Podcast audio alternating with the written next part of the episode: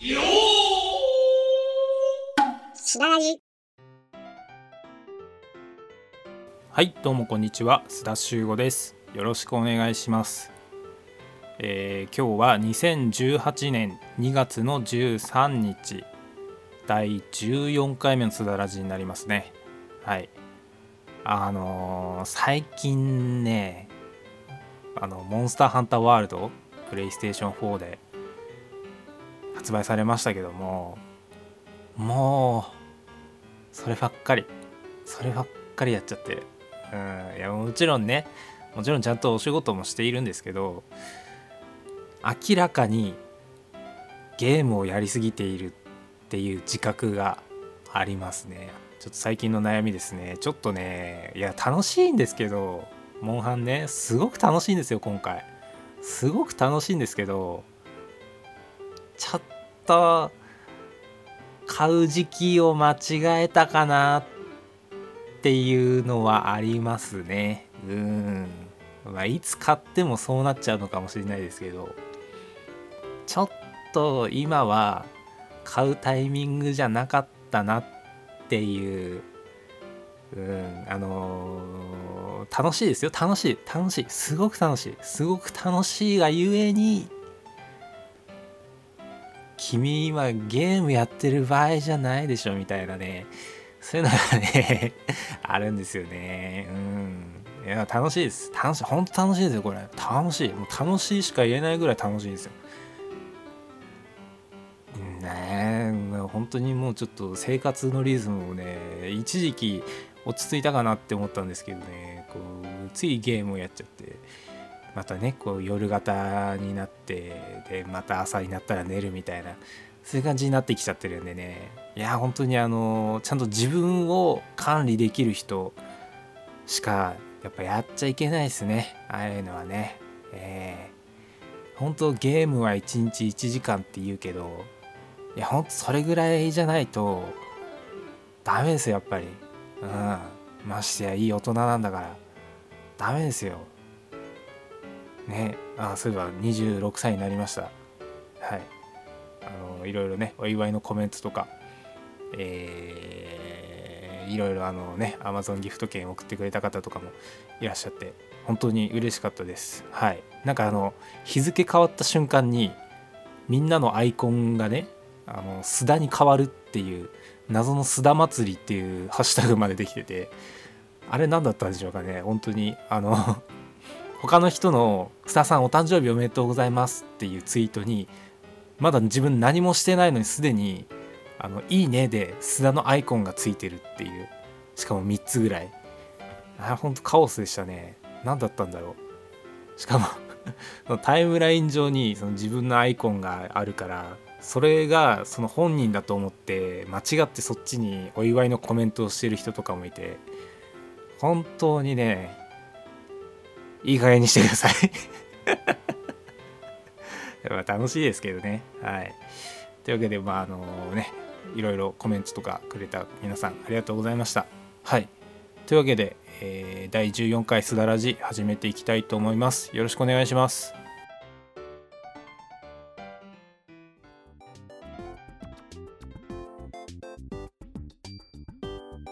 はい。それでは質問コーナー行きたいと思います。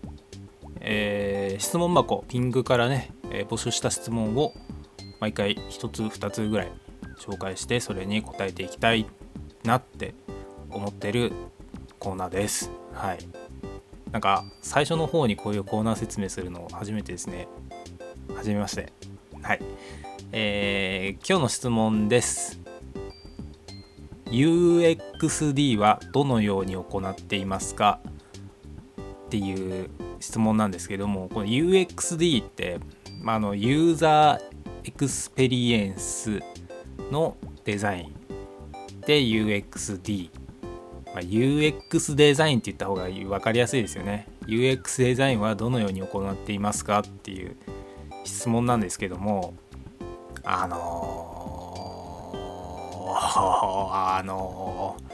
UX のデザインっていうのが私ななんだろうそんなにあの UX だのなんだのっていうのは詳しく勉強したわけじゃないのでなんか意識してるのかって言われるととてもねとても反応に困るんですけどもただ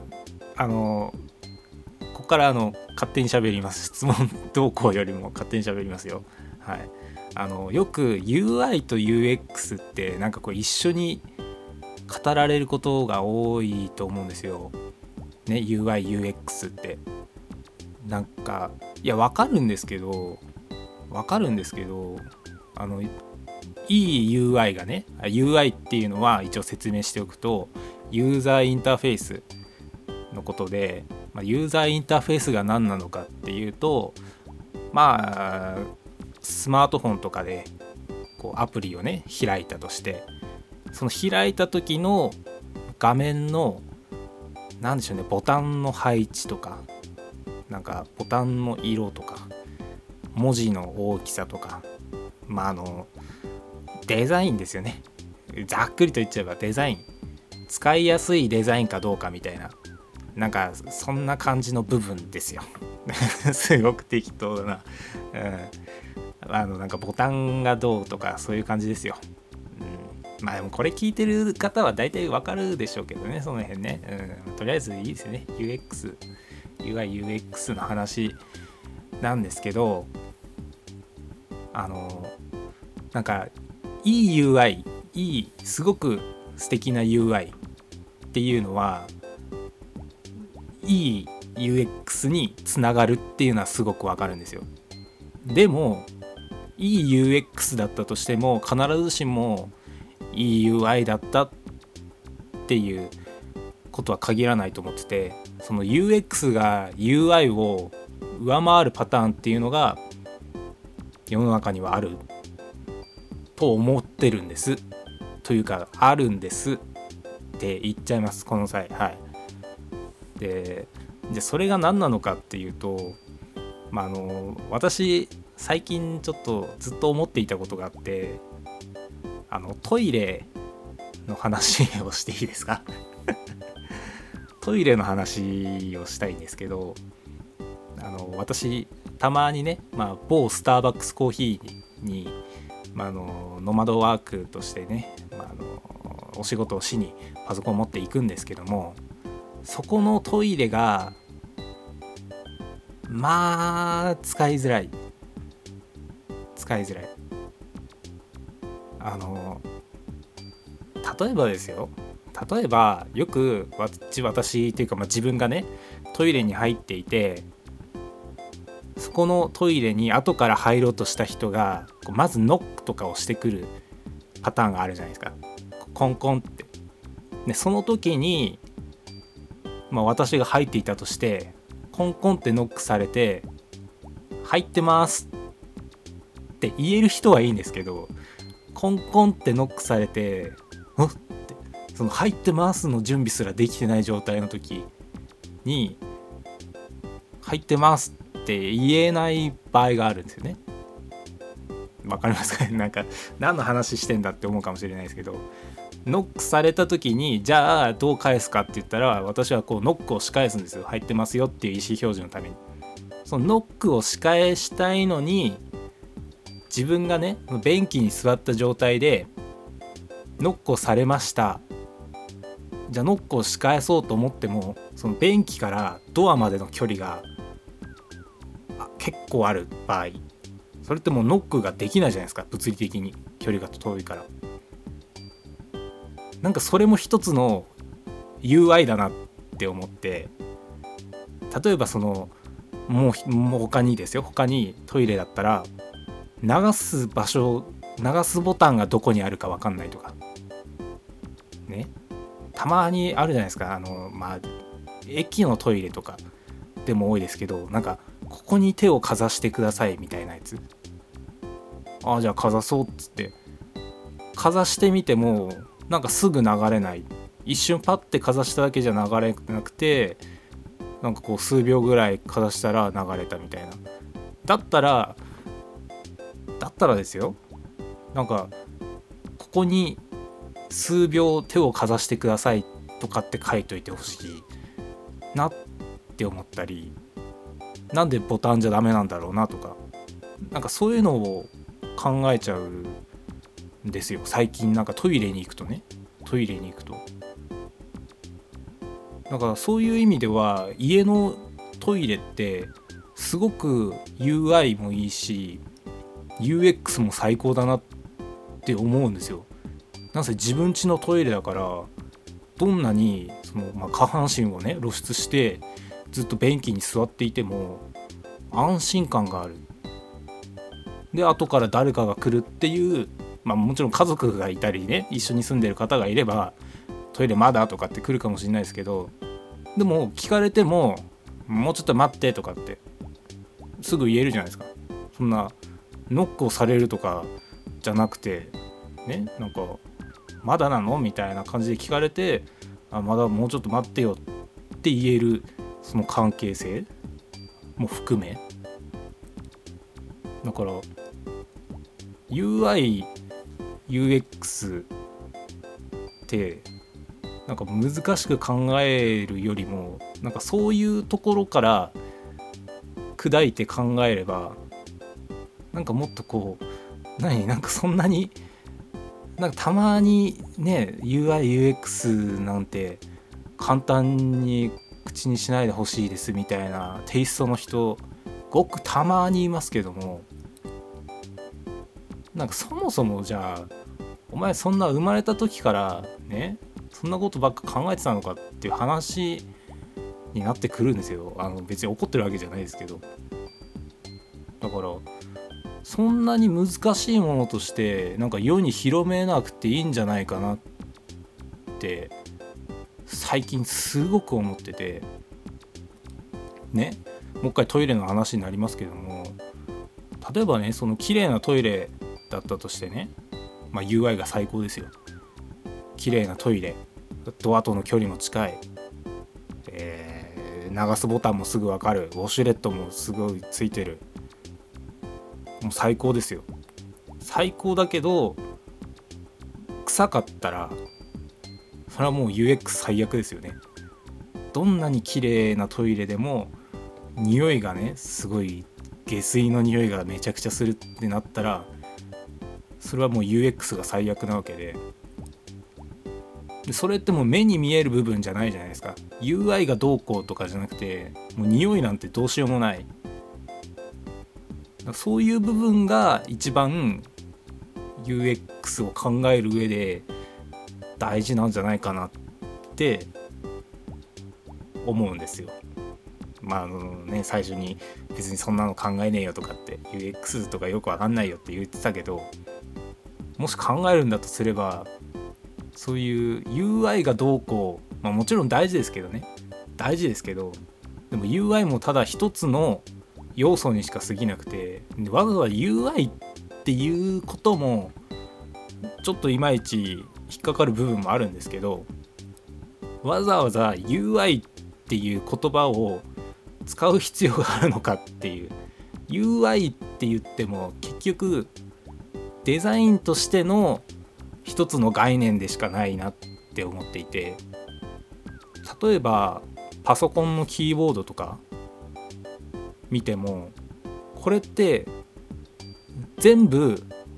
どのパソコンを見てもどのキーボードを見てもこの配列だからみんな使っているわけで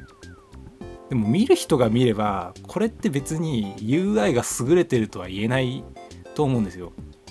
UI が優れてると言えないですねだってこんなさ文字の配列もめちゃくちゃだし普通だったらね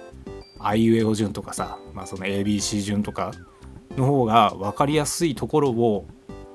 こんなよくわからない配列でしかもなんかねいろんな使ったこともないようなボタンがあったりファンクションキーって何ですかみたいな。そういうのがある中でいまだにそのキーボードが使われてるっていうことはこれがもう一つのキーボードというものの UI の完成形なんだなっていう。なんかそういう考え方もできるしでこれを変えちゃったとしたらその既存のキーボードを使ってる人からすればそんなにね使いづらいものはないだろうっていうことも考えられるしなんか難しいね。難しいね。別に何て言うんだろうな。なんかわざわざ根詰めて UX がどうこうとか UI がどうこうっていうのもなんか変な話だなっていうのも思ってて。でももちろんその大事な部分なんですけどね。もちろん大事な部分ですしやっぱり使いやすい例えば、えー、アプリとか、まあ、ホームページもそうですけども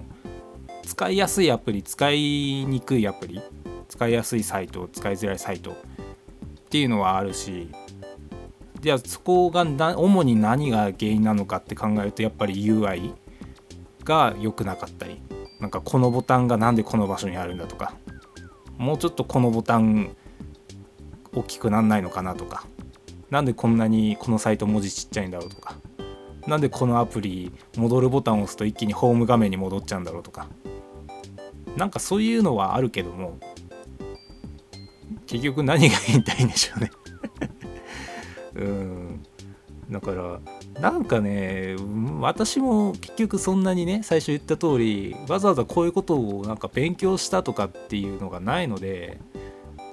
まあそもそもこの質問に答える権利があるのかどうかっていう部分もにもなっちゃうんですけどだなんだろうな。例えばよく言われてるのがそのホームページとかに使われるアニメーションとかでも本当にこのアニメーション必要なのみたいな。一時期ね何でしたっけあれ。住友銀行でしたっけ？なんかのサイト銀行のね特設サイトみたいなやつが話題になってましたけどもなんかデザイナーのエゴだみたいな。ねよく言われてましたけど。なんかそういう何て言うんだろう。本当にこれ見る側にとってこのアニメーションが必要なのかとかこの動きが必要なのかとか。っていうのは実際分かんないじゃないですか。なんか結局いい UI とされてるものっていうのもやっぱ統計学的な話になっちゃうと思うんですよ。世間一般ではこの方が好ましいと言われているっていうレベルの話しかできないと思うんですね。もう結局のところは、まあ、もちろんそれが結局ね、えー、いい UI とかにつながっていっているのかもしれないですけどだからなんだろうななんかあんまりわざわざそこを切り取ってねその UI だとか UX っていう部分を切り取って考えるんじゃなくて本当もう自分の目で見てなんか気になるなとかなんかその程度のねなんていうの？話から始めていってもいいんじゃないかなって私はすごく思うんですけども。結局はやっぱその一つ一つを細分化して考えてでそれをまとめた時にどうなるかっていう話だと思うので結局もっともっともっと根本的な部分をね考えていけばコンテンツがどうなのかっていう話にもなってきていいコンテンツがあるのにこんな何て言うの使いづらい UI じゃもったいないよみたいなパターンだって結局コンテンツさえ優れていれば UX 的には満足度の高いものになっているっていう可能性だってあるし本当にもう UI がダメすぎてコンテンツがねそもそも文字がちっちゃすぎて文章が読めないとかなんか画像の解像度がすごく荒いんですけどみたいなことになっていたらそれは UX を下げる原因にもなりますけども。あなんかわけわかんなくなってきますね。何を UI として考えるかもわかんないし。UX デザインって何って。食べ物を食べて美味しい UX 最高みたいな。なんかそれぐらいでいいんじゃないのかな。ダメなの？うーんなんか全然まとまんないですね。結局自分も何を言いたいのかよくわかんないんですけども。でもとりあえずトイレの話トイレで考えるっていうのは自分すごくこの UX とか、まあ、UI 一緒にすんなって言いましたけど UIUX の話を考える時にすごくトイレって最適だなっって思ってるんですよ。何回でも言うけどトイレって本当 UI と UX の塊なんですよ。だから皆さんもねあのなんかこういう UI だの UX だので困った時はトイレに置き換えていろいろ考えてみるといいんじゃないかなって思います。大変ですね、なんかちゃんと本でも読もうかなこういうの。うん。すいません。なんか全然何もまとまんなくて。なんかとりあえずこんな感じで今回は勘弁していただけないでしょうか。はい。えー、もうちょっとね、あのー、勉強とかする機会があったらそれ勉強してまたこういう場所でねお話できたらなって思います。はい。えー、引き続き質問の方は受け付けておりますので皆さんもよろしくお願いいたします。えーと、質問箱、ピングのね、リンクがどっかに貼ってあると思うので、そこから質問いただければなと思います。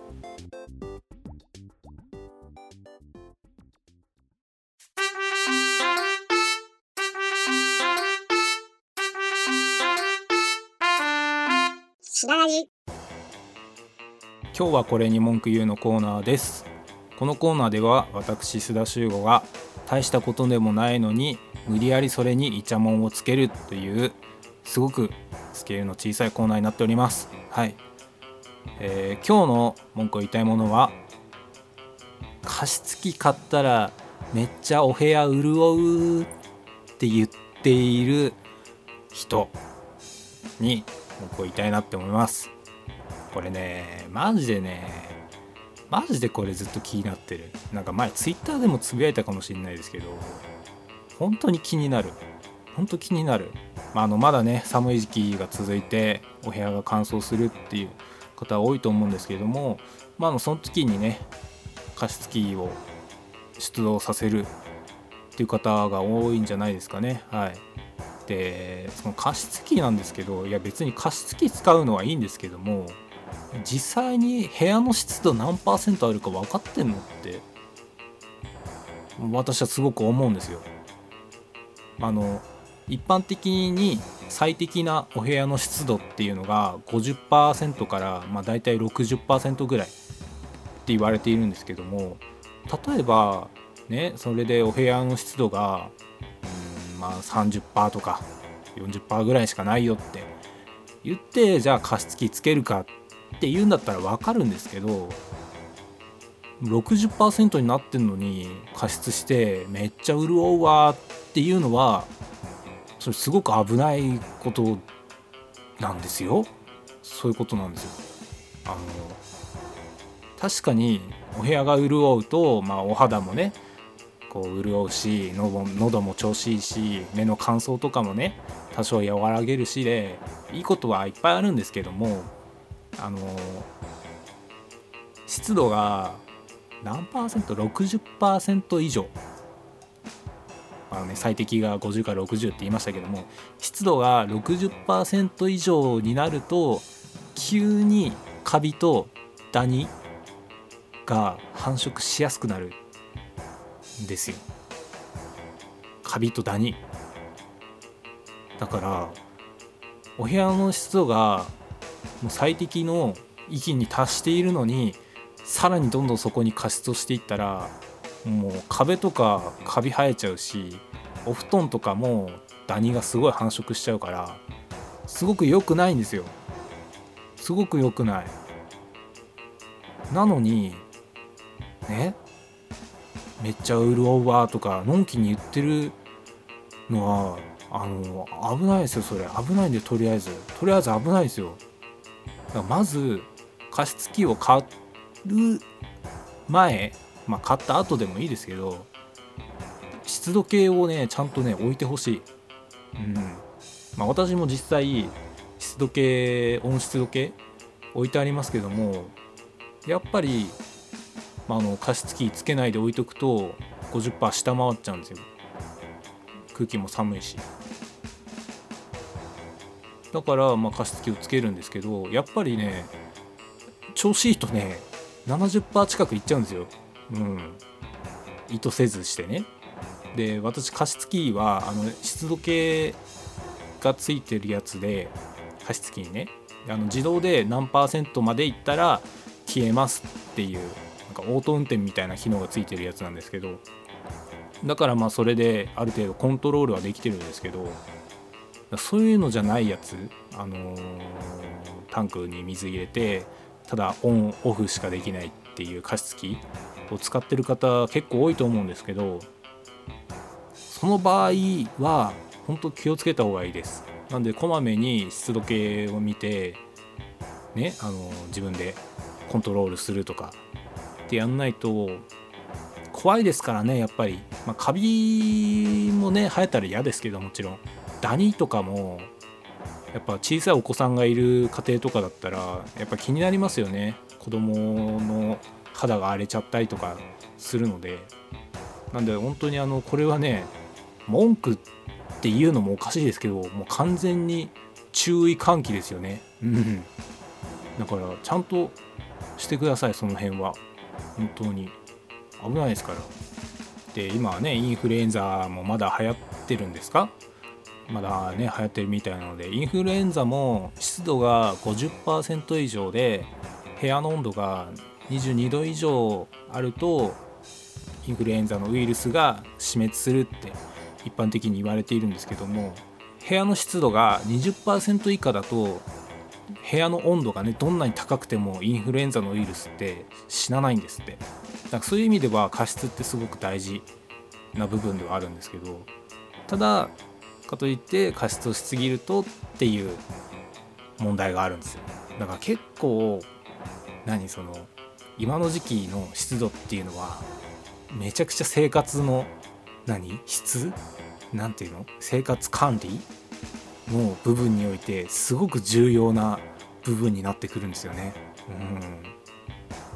で部屋の温度っていうのも湿度がないと部屋の温度って上がらないんですよ。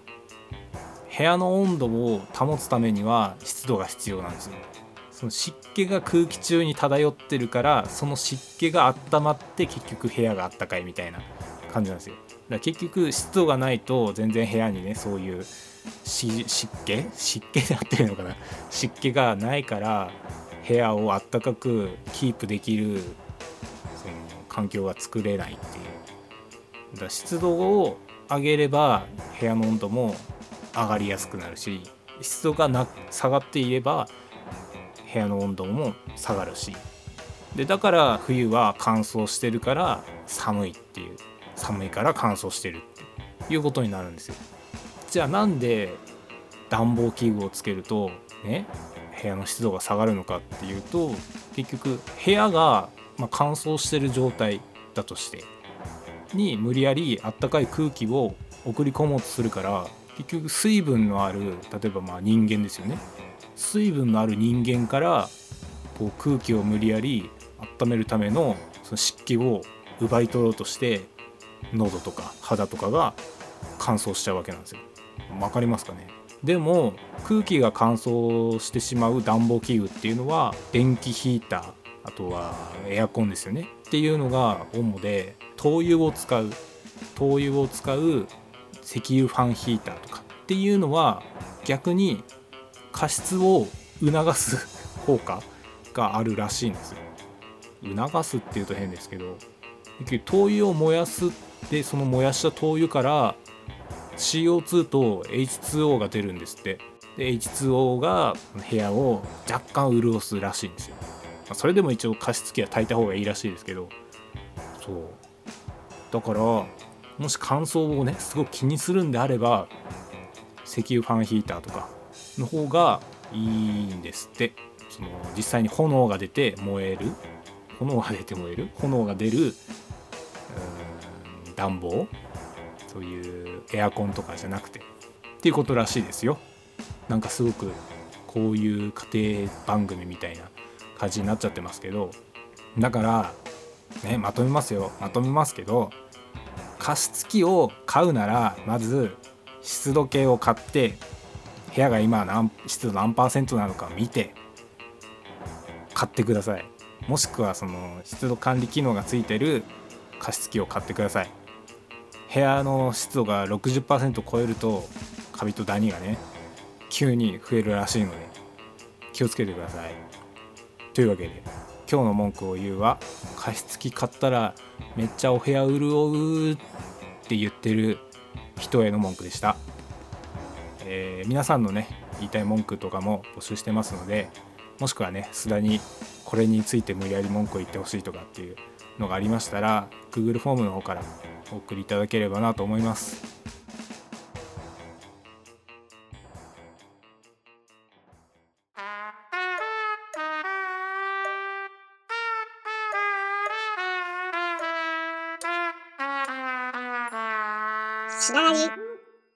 はい。フリートークのお時間です。えー、今日のフリートークなんですけども、まあ、あの質問コーナーの方でね UX デザインはどのように行ってますか？みたいな話があったんですけども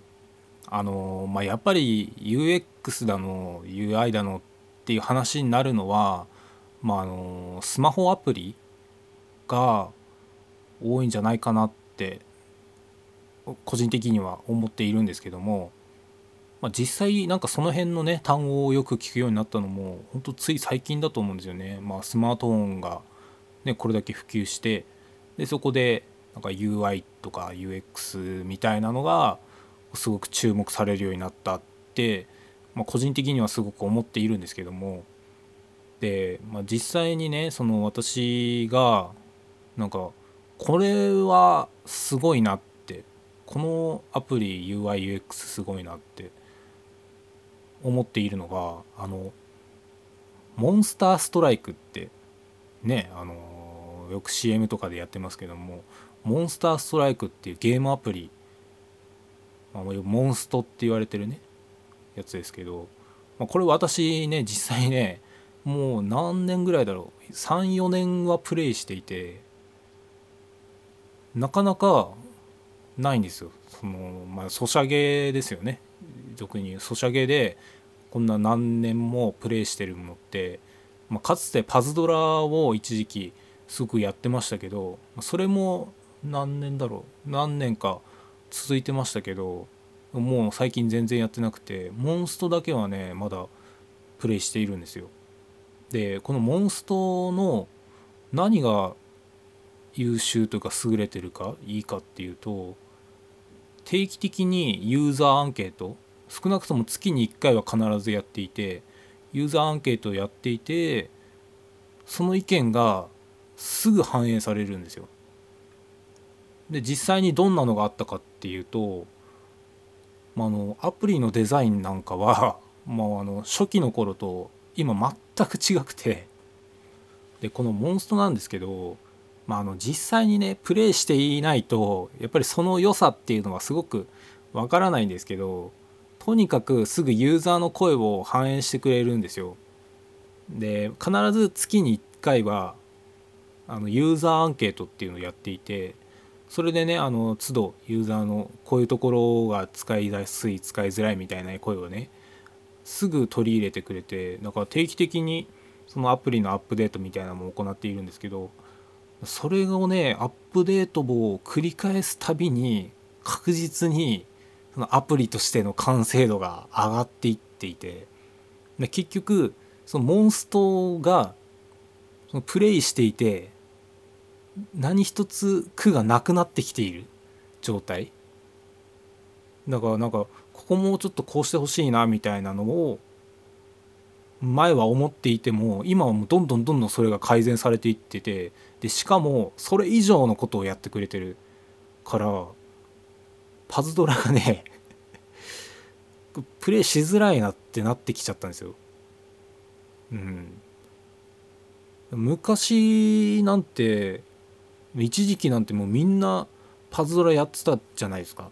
であれって結局なんでかっていうとパズドラが一番ゲームっぽかったんですよ。うん。ゲームとして見た時のクオリティが高かった。他はねだってあの何なんかカードゲームってって言ってるのに実際はなんか自分はただ見てるだけみたいなそういうゲームばっかりだったんですよ。ね、最近はやっとカードゲームって言って、えーと、シャドーバースとか、ね、ハースストーンとかなんかそういうちゃんと自分でも頭使うようなゲームが増えてきましたけど昔っていうかちょっと前のねそれこそあのガラケーの時代とかからそういうソシャゲとかですごくなんかにそのイラストにこだわってますみたいな。このカードゲームは一味違うみたいな。宣伝文句つけてたくせにね実際プレイヤーはただポチポチボタンを押して画面を見てるだけみたいな。そういうゲームばっかりだった中でパズドラは本当にゲームとして成り立っていた。パズルゲームとしてすごく優秀な作りになっていたからあれだけ人気が出たのであってもうそれっきりなんですよ本当になんかあとはただなんか新しいスキル機能が追加されたとか新しいキャラクターが増えたとかなんかそういうのだけでそういうモンストみたいになんかユーザーの声を入れてアプリのデザインを変えるとかなんかそういうのが全然ないんですよ。結局モンストがね快適になりすぎてなんかパズドラは何でもうちょっとこうなんねんだろうみたいな。なんかそういう感じになっていっちゃったんですよね。で結局私もパズドラやらないで最近はモンストもうちょっとまあちょっとねもうモンストじゃなくてモンハンになっちゃってるからそんながっつりはやってないですけどそれでもモンストはねやっぱりね続けてますね。うん。なんか無課金だからどうこうみたいなそういう話を皆さんねしがちなんですけどそういう部分じゃなくて無課金だとかなんかそのね課金しなくても遊べるみたいなそういう部分じゃなくて本当にユーザーのことを考えているなって思えるアプリがモンストだなって私はすごく思ってます。うん、これねすごくね伝えられたらいいんですけどやっぱプレイしている人じゃないとね伝わらない部分がねすごくね多いからね難しいんですよね。あの伝わるかどうか分かんないですけど一例としてそのキャラクターの強化合成っていうのがあるんですけどまあいわゆる須田っていうキャラクターがいたらその須田って最初レベルが1なんですよ。それそのレベルをマックスにするためにねその強化用のアイテムがあるんですよ。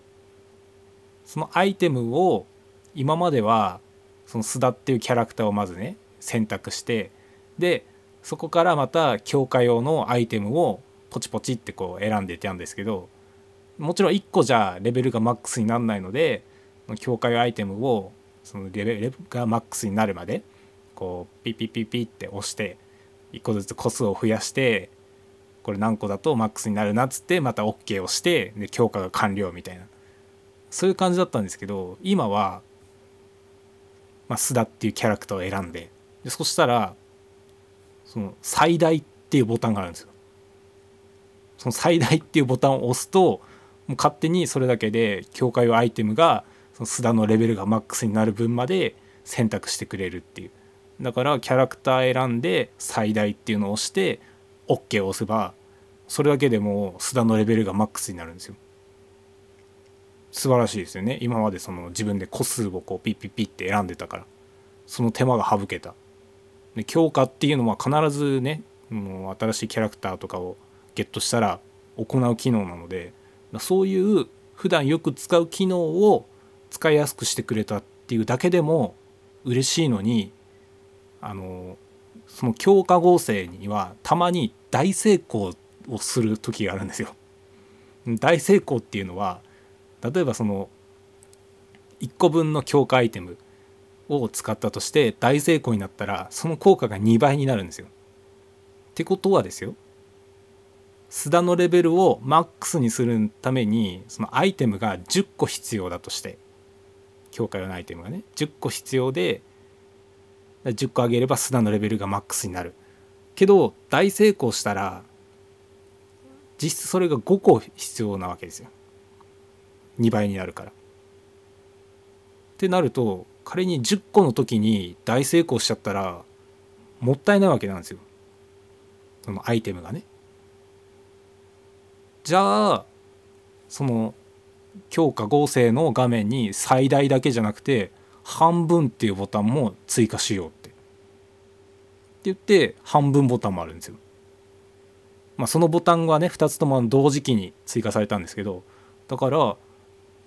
半分ボタンと最大ボタンがあってその強化合成の大成功を狙いたい人は半分を押して OK で強化して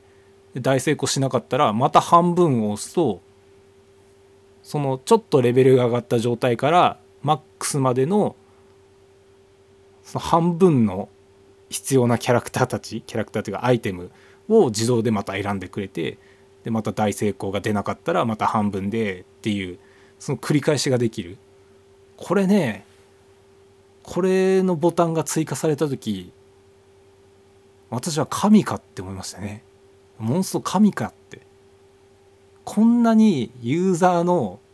何その心をつかめるボタンを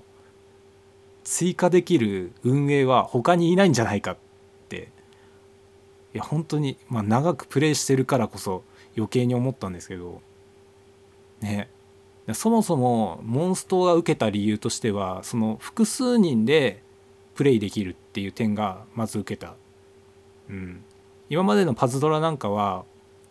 ソシャゲなんだけど結局1人だったんですよ。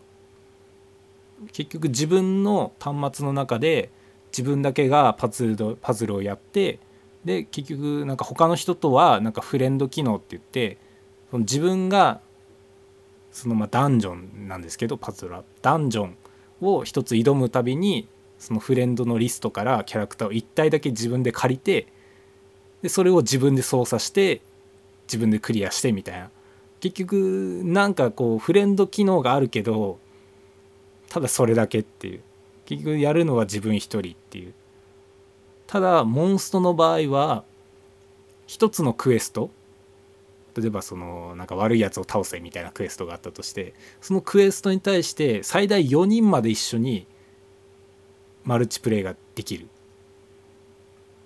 ていうのがすごく受けた部分があるんですけど本当それだけじゃなくてやっぱりそのさっき言った運営のね積極的なユーザーの声を取り入れる姿勢とか。あとは YouTube の影響も大きいのかなって私は思っていて。あのまあよくそういうソシャゲってニコニコで生放送とかやっていたりするんですけどただそれだけなんですよ。定期的に生放送を行ってまあなんだその今度次のアップデートで何々が追加されますみたいな。このキャラクターが追加されますみたいな。そういう報告だけなんですよ。でもモンストってあのモンストの YouTube チャンネル見ていただくと分かるんですけどあの公式のねゲームの公式のチャンネルなのにまず登録者数が70万人以上いるんですよ今。70万人。一つのゲームのチャンネルですよ。別にあのなんかゲーム実況者のチャンネルとかじゃなくてモンストっっていうアプリの公式の YouTube のチャンネルが登録者数70万人以上なんですよ。これってまずその時点ですごいと思わないですか？で実際何が行われてるかっていうと、まあ、そのモンストのねスタッフまあだからミクシーの社員さんですよね。今はあの一応ねゲーム専用の会社の名前になってますけども。ミクシーの社員の方が実際に出ていてそのモンストに関連するなんかこう動画とかをいっぱいアップしているんですけどそういうやり方も含めてすごくうまいなってだからあのもしねウェブとかやってる方ウェブに限らないですけど広告関係とかに関連している方はあのモンストをもうちょっとね調べてみるとすごく面白いと思いますよはい。本当にねまず YouTube の使い方がうまいなって思いましたね。うん、結局そのアプリとの何て言うの？ユーザーを飽きさせないコンテンツの作り方をしているなって思ったのでで最近なんかはねそのモンストの、まあ、全国大会みたいなの開いていて優勝賞金がいくら ?1000 万ぐらい ?900 万とかなんかそれぐらい出してたりすごくね積極的にいろんなイベントも開いてるのでいやーモンストすげえなって思いますね本当に。だって自分がやってた頃なんて本当自分と友達ぐらいしかやってなくてで急にねなんかそのファミレスとか行ったらみんな他の席の人とかもモンストやってんなみたいなそういう感じになってきたのでモンストねすげえんすよ実際、